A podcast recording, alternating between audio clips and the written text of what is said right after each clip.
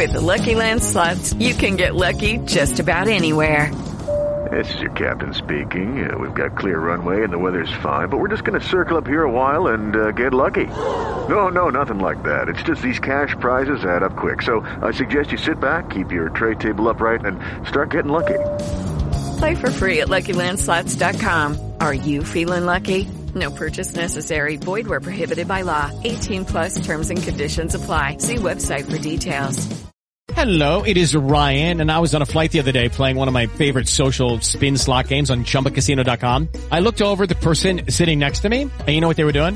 They were also playing Chumba Casino. Coincidence? I think not. Everybody's loving having fun with it. Chumba Casino is home to hundreds of casino-style games that you can play for free anytime, anywhere, even at 30,000 feet. So sign up now at ChumbaCasino.com to claim your free welcome bonus. That's ChumbaCasino.com and live the Chumba life. No purchase necessary. Group. Void were prohibited by law. See terms and conditions. 18 plus.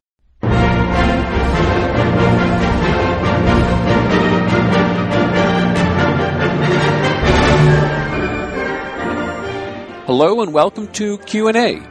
I'm Jay Nordlinger, and this podcast is brought to you by ZipRecruiter. Are you an employer who wants to advertise a job? ZipRecruiter.com is the place for you. We're also sponsored by Dollar Shave Club. Stop spending a fortune on gimmicky shave tech you don't need. Make the smarter choice by joining Dollar Shave Club.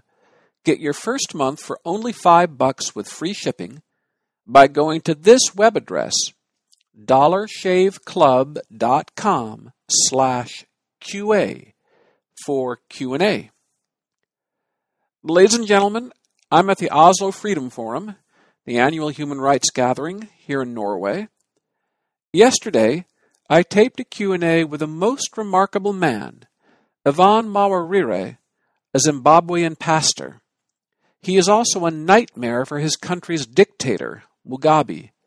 You'll understand why when you hear this man. In the course of things, you'll also hear background noise, including a tinkling piano.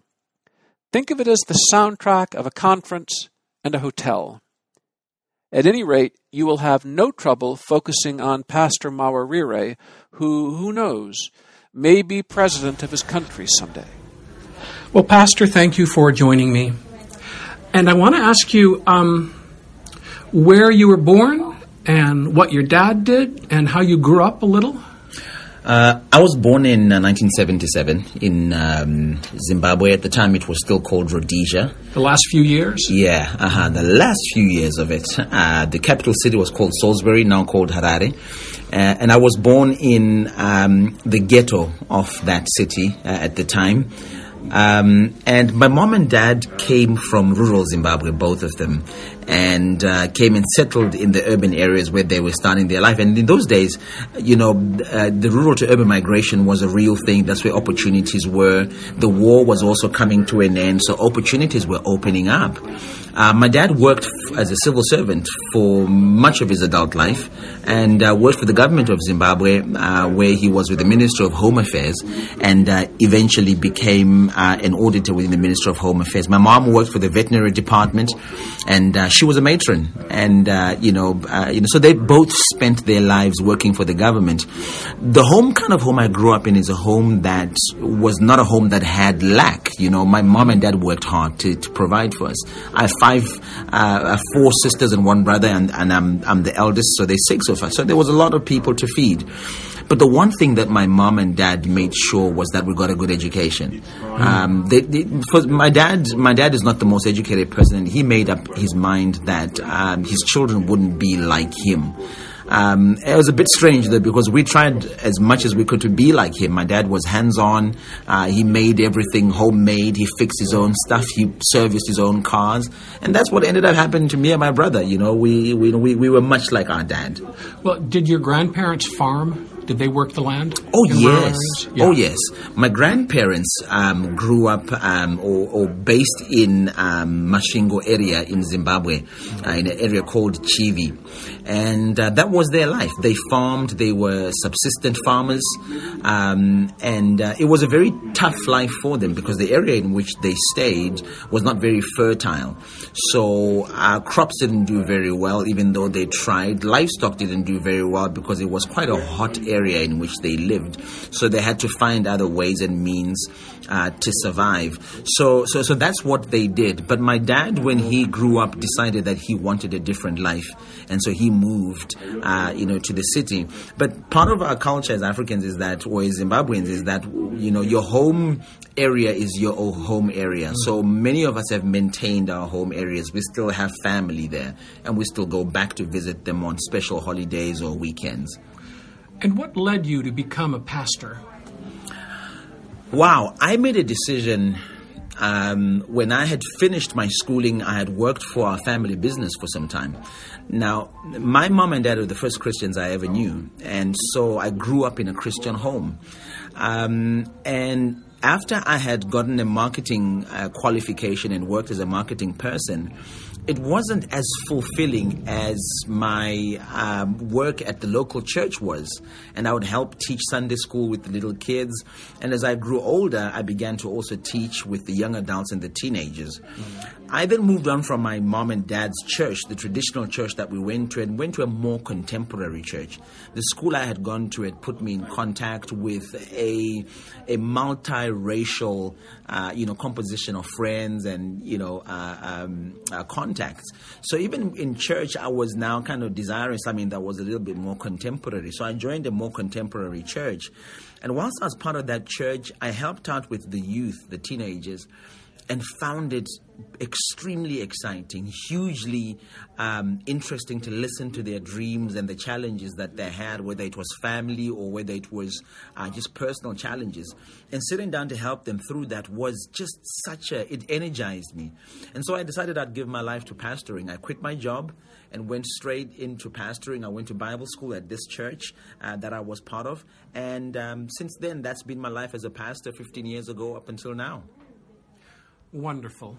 Well, we're talking with Pastor Evan Mawarire of Zimbabwe, and we'll be back after this word from our sponsor.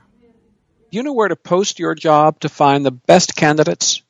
With ZipRecruiter, you can post your job to 100 plus job sites with just one click. Then, their powerful technology efficiently matches the right people to your job better than anyone else. That's why ZipRecruiter is different. Unlike other job sites, ZipRecruiter doesn't depend on candidates finding you, it finds them. In fact, over 80% of jobs posted on ZipRecruiter get a qualified candidate in just 24 hours. No juggling emails or calls to your office. Simply screen, rate, and manage candidates all in one place with ZipRecruiter's easy to use dashboard. Find out today why ZipRecruiter has been used by businesses of all sizes to find the most qualified job candidates with immediate results. And right now, listeners to Q&A can post jobs on ZipRecruiter for free. That's right, free. Just go to ziprecruiter.com slash free trial. And free trial is one word. That's ziprecruiter.com slash free trial. Happy hiring. I'm Jay Nordlinger with Q&A. We have a special guest here at the Oslo Freedom Forum. He is Evan Mawarire. He is a Christian pastor and a political leader. And I'd like to ask in this next segment, did you ever expect to be involved in politics? Did politics enter your mind at an early age? Or was it more like, I don't know, a kind of providence? Well, you know, firstly, you know, I, I, don't see myself as a political leader. I think I'm somebody who has been able to express the views and the expectations of an oppressed population, and it has resonated with people. Um, and so I'm seen in different lights by different people. Some people see me as a savior of some sorts, others as a hero, others as a political uh, leader, others as an activist, others as, as a human rights defender. Troublemaker. A, a troublemaker. Rebel. The rebel rouser. Exactly. Mm. You know, all of those different uh, you know, regime change agenda specialist, yeah. as my government would call me, uh, or a green card traitor. Um, you know, but this this is something that I never really saw coming. I must say though something interesting. About 24 years ago, and this is the only reference point in my life of uh, politics or national issues uh, or, or issues to do with governance. The only reference is when I was 16 years old, I was part of uh, the Day of the African Child celebrations in Zimbabwe. And June 16 is the Day of the African Child in Africa, and the whole of Africa celebrates Day of the African Child, remembering some students who were shot during apartheid when in South Africa when they protested uh, the introduction of Afrikaans in, in the schools. And Zimbabwe celebrates this day by inviting young people from across the country to participate in uh, a dialogue of young people to present their issues. And the way we do it is that they build a young people's parliament. And it's got members of parliament, a speaker of house, uh, and it has uh, cabinet ministers, and it also has a president. And it's all mock because we're all young. And um, through some absolutely weird. I don't even know how this happened. I became a member of parliament in this uh, children's parliament.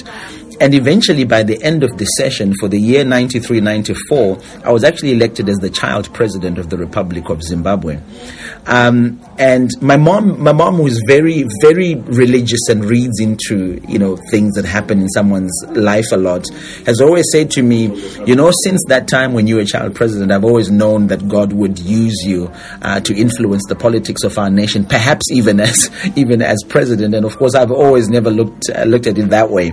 Uh, I might add, she reminded me last year when I started off the protest against our government, um, against corruption, injustice, and poverty. And she came to me and she said, "Do you remember what happened 23 years ago?" Mm. So I've never, I've never been intentionally involved in politics. Um, this, it, it, politics have always, or should I say, the the involvement in nation building has always seemed to find me. This is the second time in my life that I have then eventually made a decision that I want to carry a campaign through. So it's it's caught me. It found me. I didn't find it. You made was it in April of last year, 2016? Yes. You made a video. Mm-hmm. Why did you do that? And tell us about the video. On the 19th of April, uh, 2016, I made a four-minute video. Um, it was unplanned, and coincidentally, the 19th of April is one day after independence celebration in Zimbabwe, and it was extremely coincidental. Uh, I was 39 years old. I just turned. Um, I was about to turn. Yes, I just turned 39 um, in in March, and I had two children at the time. My daughter was five, and uh, my youngest was three. And I sat there, looking back on my life. 39 years old. I tried everything I could possibly do as a young person and as an adult to build my family a life that they could be proud of, to provide for them, and I dismally failed. I was sitting on this particular day unable to pay school fees for my children and eating literally from hand to mouth, just managing to pay rent, just managing to put food on the table, owning no home of my own at 39 years old, a Zimbabwean citizen, bright, educated, but desperately poor. And I was so dejected and frustrated, but for the first time in a long time, I was angry. And so I made this four minute video in which I lamented the state of Zimbabwe. And when you look at the national flag of Zimbabwe, which is what this video was based upon, each element of this flag means something. It has a meaning. Uh, and I was talking about how the meaning of our flag and the state of our flag today are so far apart, it makes our flag feel like a fraud.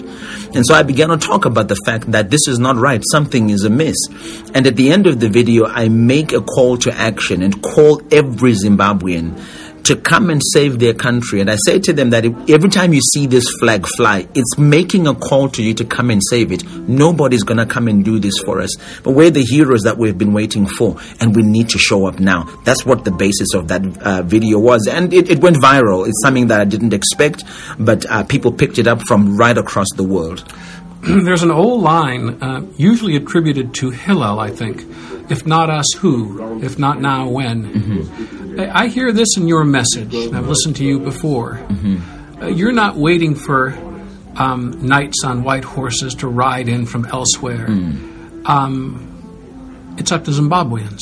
Absolutely. You know, the one thing I'm convinced of, I'm 40 years old, I've never been a politician, but the one thing that I know is that I've watched election after election in Zimbabwe, the ones I've participated in and the ones I haven't partic- participated in, the ones that have been openly rigged and the ones that we didn't know how we lost the election. I've watched those things happen and I've always yearned that somebody else can, the region, the regional powers come to our rescue. Can the continental body, African Union, come to our rescue? Can we call on the United Nations to come to our rescue? But there's so, ma- there's so much happening across the world that sometimes there's nobody to listen to your own trouble. So after your video that was you after you posted it to YouTube, They actually was on Facebook. what happened? Well, um, I posted it actually uh, around about midnight because after I had made the video, I remember. Um, I remember thinking to myself, "Wow, uh, this video could get me into trouble." Um, and I had posted videos before, but they were mostly to do with uh, Christian living teaching. I'd done some on marriage teaching, and you know they would get up to two thousand, maybe three, maybe five thousand views. I posted this at about midnight, Which is a lot, by the way, in my book. there you go. And I kind of woke up the next day. Hello, it is Ryan, and I was on a flight the other day playing one of my favorite social spin slot games on ChumbaCasino.com. I looked over the person sitting next to me, and you know what they were doing? They were also playing Chumba Casino. Coincidence? I think not. Everybody's loving having fun with it. Chumba Casino is home to hundreds of casino-style games that you can play for free anytime, anywhere, even at 30,000 feet. So sign up now at ChumbaCasino.com to claim your free welcome bonus. That's ChumbaCasino.com and live the Chumba life. No purchase necessary. VGW Group. Void were prohibited by law. See terms and conditions. 18 plus. uh, getting ready to take my kids to school, and a friend of mine called me up. And this must have been at about maybe 10 in the morning. I had posted this at midnight. And this friend called me and said, Evan, um, that video you posted, where did you get that from? So I said, Oh, did you watch that? And they said, Yes. But have you seen how many people have watched it? And I said, No, no, no, I'm, t- I'm trying to take the kids to school. And he just basically said, If I were you, I'd get on your phone or computer right now and have a look. It's going crazy. And put the phone down. And so I opened my laptop and I couldn't believe it. It had up to almost 30,000 views. At this point, I was, I was like, what are people re- reacting to? But it grew so much and eventually um, became um, a call to action and people began to, began to call it a movement. I didn't call it a movement. Everyone who saw it called it a movement. Um, eventually, what I then decided to do was to make 25 other videos in 25 days, one every day, rallying Zimbabweans around the issues we face and why it's important for them as the citizens of Zimbabwe who love Zimbabwe to speak up, to, to do something about the situation that we were facing. And there were mass protests in the street, were there not? Yes, after after we after we had done um, these videos, um, we inspired a few actions. One of the things the government was doing at the time last year is that they were introducing a currency, a new currency in Zimbabwe. Now, for those people that don't know Zimbabwe, Zimbabwe had dollarized. We had adopted the United States dollar in 2009 because our own currency had lost value to the point that we actually had, through hyperinflation, we had a 100 trillion dollar note uh, as part of our currency. That's too many zeros for anyone to keep track It's, it's, it's, it's actually crazy to, to think about. We actually call it uh, steroid inflation. Um, and so to recover from that, we had uh, adopted the US dollar. And throughout that period, things seemed to stabilize in Zimbabwe in terms of inflation and the availability of goods and commodities, and trading was beginning to return. But as of last year, our government had been overspending and they were broke. So what they did is that they went into the accounts of citizens and took their money. Literally, they just took the money. And to replace that money, they said that they were now introducing a new currency that is called a bond note. And the bond note, the government said, was only usable within Zimbabwe and was one to one with the US dollar. Of course, this was unacceptable to us because we felt that we were being robbed.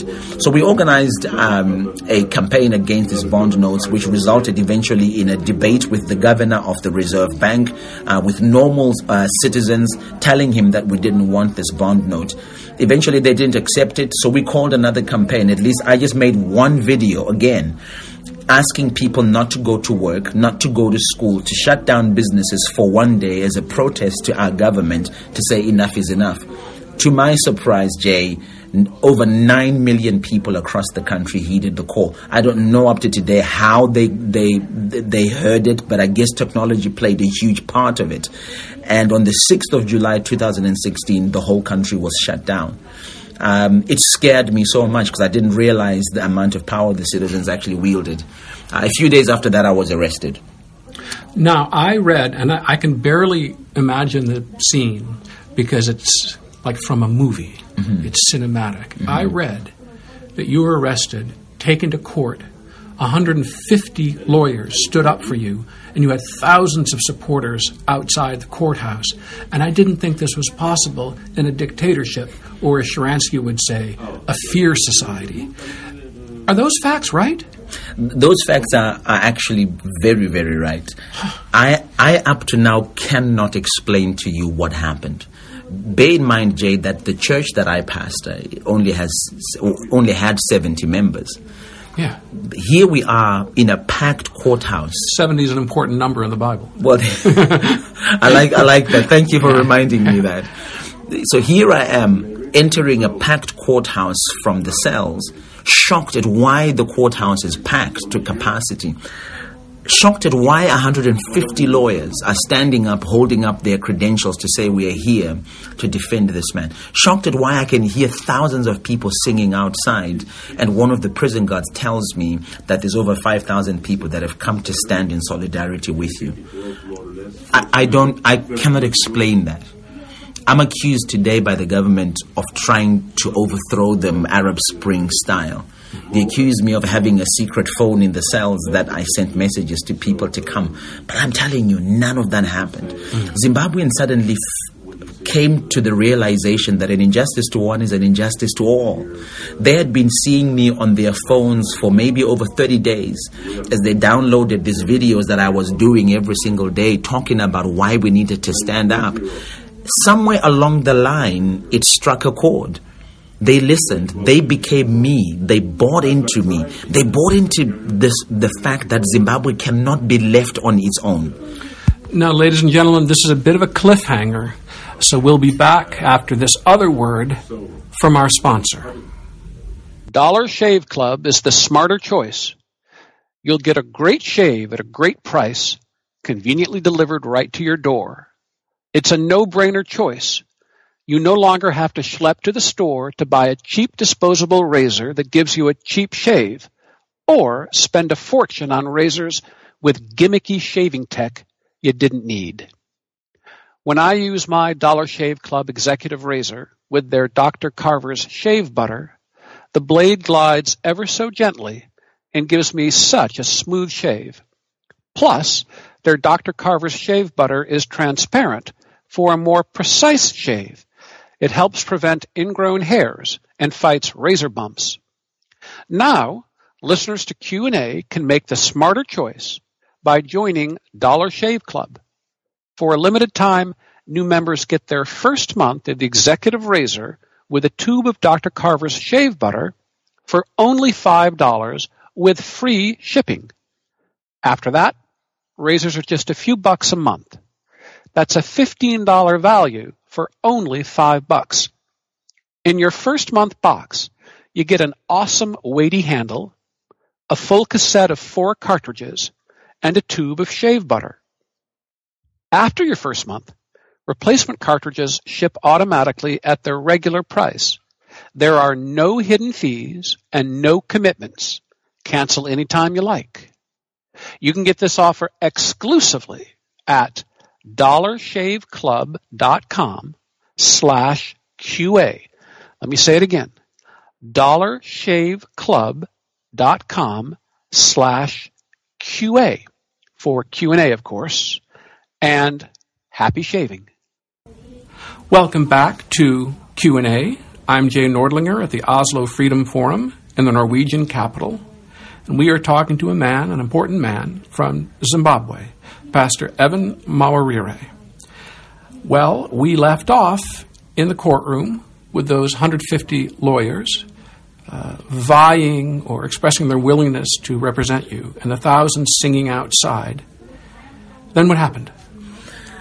Well, it possibly is one of the longest days I've ever had to uh, endure. I had been arrested on a charge of inciting public violence. And um, for about maybe nine hours, I was held in the cells at the courts, and there seemed to be no progress in terms of me actually having a hearing on that day. Uh, to the point that we went close up until six, seven o'clock, actually, seven o'clock um, in the evening, and the courts close normally at four. At 7 p.m., I'm still in the cells. The numbers outside have they there has there is basically a swelling of this crowd outside, and eventually, after um, you know the longest period, I was called in to come and face the charge. To my surprise, my lawyer came and told me that the charge had been changed and it had been changed from inciting public violence to a charge which is quoted as attempting to subvert a constitutionally elected government. It's a charge that is equivalent to treason in Zimbabwe. It carries a 20 year jail term with no um, option for a fine. I was shocked, Jay. I remember seeing my wife. My wife, she was pregnant at the time. She was about six months pregnant, in fact, seven months pregnant. She was sitting in the crowd. And I just managed to see her out of the corner of my eye because the room was packed and she was sitting down. And I mimed the words, I'm sorry. I, I wanted to cry. I couldn't cry because I didn't think this is where it, it, would, it, it would end. And uh, after the first deliberations, they asked me to go back out as the magistrate took a break. We took a break. We came back in again. Um, and I might add that during the break, when we took uh, the break and I was sitting in the cell, the crowd in the court broke into music. They began to sing worship songs, church songs in the court. This is unprecedented. It has never happened in Zimbabwe before. People began to sing worship songs. They were defiant to that point of contempting court by singing in the courts the crowds outside at this point they were people were buying each other food. They bought candles. They lit candles. I couldn't see outside so the prison guards would come and tell me and say to me you have got to see what's going on outside. Um, eventually the magistrate came back in after the second recess which was much longer and read out the verdict. And the verdict that he read out was that my constitutional rights had been violated, that I had been arrested um, uh, on one charge and I was being tried on a different charge in which I didn't know. And so I was to be let go because that was a violation of my rights. Of course, the place erupted. Uh, I was let go. There's so much that happened even with the prison guards letting me out. There was a plan to rearrest me immediately as I got out. Uh, but the young prison guards that were there took me out another way and straight into the crowd that was waiting. Hmm. And it was an amazing night. Uh, I saw people celebrate and jubilate. There were Zimbabwe flags everywhere. And uh, unfortunately, we, we had to leave that night, leave the country that night uh, with my family. That very night. That very night, we, we, we actually we did spend the night. The next day, the next day uh, at night is when we had to leave. Yeah. After we found out that um, there was a plan to either rearrest me or abduct me. Uh, my family, I then found out, had been harassed uh, at home whilst I was in prison. The night I spent in prison, it became important for me that I move my wife, my pregnant wife, and my two daughters out of the country uh, that that following night. And so we left um, before before we could really take things to the next level. Huh. Well, the people of Zimbabwe are fed up with this dictatorship. Evidently, it's a long-standing dictatorship and I would have to do a little research, but I think that Robert Mugabe may be the oldest man ever to rule a country, not counting ceremonial kings and queens. Mm. I mean, he's still at this dictating at age 93 or 94. And I think his wife said recently, we'll run a corpse if we have to. Mm-hmm, mm-hmm. You, you know, it's, it's part of what ashames us as Zimbabweans. Because I'll be honest with you, Robert Mugabe, someone said this to me the other day, which is so true. Robert Mugabe was Mandela before Mandela was Mandela. But ha- somehow something went wrong. And today he's 93 years old. He has declared that at next year's election he's going to be running again for president. And it's a blotch on him as a leader that he has failed to raise a successor, that he has failed to admit his failures in what Zimbabwe has come. He has failed to take responsibility and has failed to leave Zimbabwe better than when he found it or better than when he received it mm. uh, through, through the liberation war that all our parents fought. Um, And I think that is what troubles many Zimbabweans because we are trying to dream a new future, but sometimes we can't because this past keeps holding on to us. Uh, and that's what this young generation now of Zimbabweans, whom I think I represent, that's what we represent with our passion, with our courage that says we're not afraid of you anymore. We're more afraid of our children 20 years from now asking us, why did you not do anything, than we are of your prisons and your abuse. You made the video in April 2016. When were you arrested? So I was then arrested on July um, July 12th, 2016, and I left the country on July 14, two days later, uh, to get my family to safety. After spending about five months away from Zimbabwe, we traveled through South Africa, where I also went to universities and met young Zimbabweans, thousands of them. We held rallies at these universities. The South African government then made a comment about me when they were asked what they thought about this pastor who had come from Zimbabwe and was now in South Africa. And uh, the Secretary General of the ANC, Gwede Mantashe, said that he did he did not accept nor had any space for regime change agenda, Western sponsored regime regime change agenda people like myself. So we knew straight away that we were also in danger in South mm-hmm. Africa. Uh, as we were leaving South Africa, Robert Mugabe himself, in a public speech uh, at one of the burial of one of his uh, close political friends, uh, that's when he threatened me and said, People like Evan Mawarire have no place in Zimbabwe mm-hmm. and that they must go where they're sponsored. You know, it was a turning point, Jay, because I didn't. I didn't know what it, it felt like for Robert Mugabe to mention your name and threaten you publicly. Uh, in the days that followed, um, he must have been um, afraid of you. Well, you know, and it is now in retrospect. I think about, I think about that. But I have to be honest in saying that I, I was enveloped in in a cocoon of fear that I never. Hello, it is Ryan, and I was on a flight the other day playing one of my favorite social spin slot games on ChumbaCasino.com. I looked over the person sitting next to me, and you know what they were doing? They were also playing Chumba Casino. Coincidence? I think not. Everybody's loving having fun with it. Chumba Casino is home to hundreds of casino-style games that you can play for free anytime, anywhere even at 30,000 feet. So sign up now at ChumbaCasino.com to claim your free welcome bonus. That's ChumbaCasino.com and live the Chumba life. No purchase necessary. VGW. Void were prohibited by law. See terms and conditions. 18 plus. Thought possible. Mm. Everything I had ever heard about Robert Mugabe came flooding back in. The murders of uh, Gukurahundi 1982, uh, you know, 1982, 1983, over 20,000 people murdered in Matabeleland, the south of the country, as Robert Mugabe's reign began.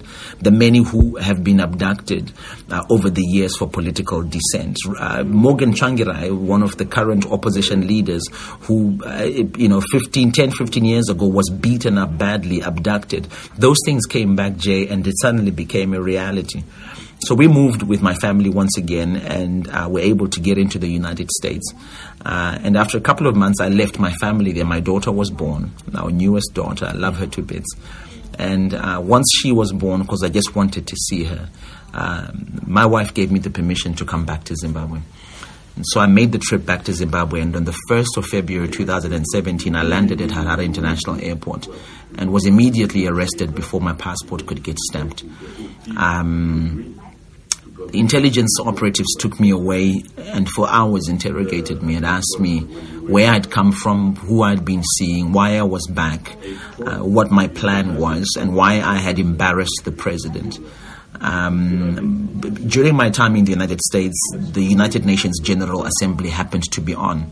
And so I gathered a few Zimbabweans in the United States. In fact, they had already gathered themselves, and I just added my voice to saying, let's go and protest at the United Nations that Zimbabwe is not in a good space.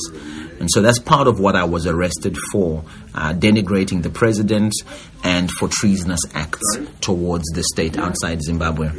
Um, I was uh, taken in for trial, uh, well, at least a bail hearing, which was denied and then thrown into Chikurubi maximum prison uh, for 12 days. Um, uh, until eventually uh, I was out on bail. So currently I'm out on bail. My case has not been concluded. I am still under arrest. My passport has been seized, and I only have access to it if I make an application to the High Court, giving reasons where I'm traveling, and also submitting surety of immovable property. And I thank my, my, my parents, my, my old parents, have allowed me to use the title deeds to their home uh, as surety for my return to Zimbabwe. But you were able to leave the country after that 12 days detention. Uh, after the 12 days detention, uh, I was unable to leave for some time until my lawyers fought through um, with an application for me to be able to travel. Well, Pastor, um, if if you were of a mind to run for president, mm-hmm. and I don't even know if running for president makes sense in the Zimbabwean context. Maybe it's silly, but would a person be allowed to mount a genuine opposition to the longtime incumbent dictator? Is such a thing possible? If, if, if what we have seen in the last, at least for me, in the last 20 years, 25 years of my uh, growing up in Zimbabwe, if anything of that in terms of the political uh, opponents that have come and gone and those that are still present, if any of that is anything to go by, Zimbabwe is a very difficult place to engage in opposition politics. It's very, very hostile in one of his speeches when I was on the run, when I was temporarily in exile, when I was setting up my family to be safe, Robert Mugabe said, Evan Mawarire and his Christian friends or his other pastor friends should understand that ZANU PF, that's his party, jealously guards the politics of our country and we know how to deal with those who meddle in our politics. And then he said, Stay in your religion and we will stay in our politics. Mm. If you've ever studied Robert Mugabe, you will find that he was a huge proponent of a one party state in the early days of his leadership of Zimbabwe as prime minister. Eventually, he gave in to uh, a form of democracy that allowed uh, other parties to come in. But he has never, ever, he is not on record at all as being genuinely accepting of those that dissent with his views either in his party or outside his party. Our government in Zimbabwe has always, always been hostile to uh, any other political formations in the country. So the frustrations go from being physically hostile to being almost um, through the, the, the laws almost impossible for you to operate as an opposition uh, you know political player. You have to fight very hard and know that you're fighting with your life at risk uh, when you get into politics in Zimbabwe. Well here at the end it's a, it's a cliche of a question but I do like it. Uh, what what else do you wish people could know I wish people could know that Zimbabweans have gotten to a place right now that they are claiming their own destiny into their own hands. Zimbabweans realize today that nobody brings a more passionate and sustainable fight for Zimbabwe than Zimbabweans, and that it is it is our own hope that is going to bring us to the kind of Zimbabwe that we want. This is the mantra that we have had, the movement that I've been fortunate to start has carried this mantra around, and it says, if we cannot cause the politician to change, then we must inspire the citizen to be bold. Mm. And that's that's that is what it's about. It's about no name, no face individuals standing up to protect their futures, the future of their families. And that's what Zimbabwe is becoming. It's becoming a place where we are now becoming more aware of our future uh, than we are uh, held back by our past. Well, I guarantee you that our listeners will want to remember your name, so please give us the perfect and definitive and authoritative pronunciation of it, both names. My name is Evan Mawarire, and I'm a citizen of the Republic of Zimbabwe. Thank you, Pastor. Thank you, ladies and gentlemen. Until next time.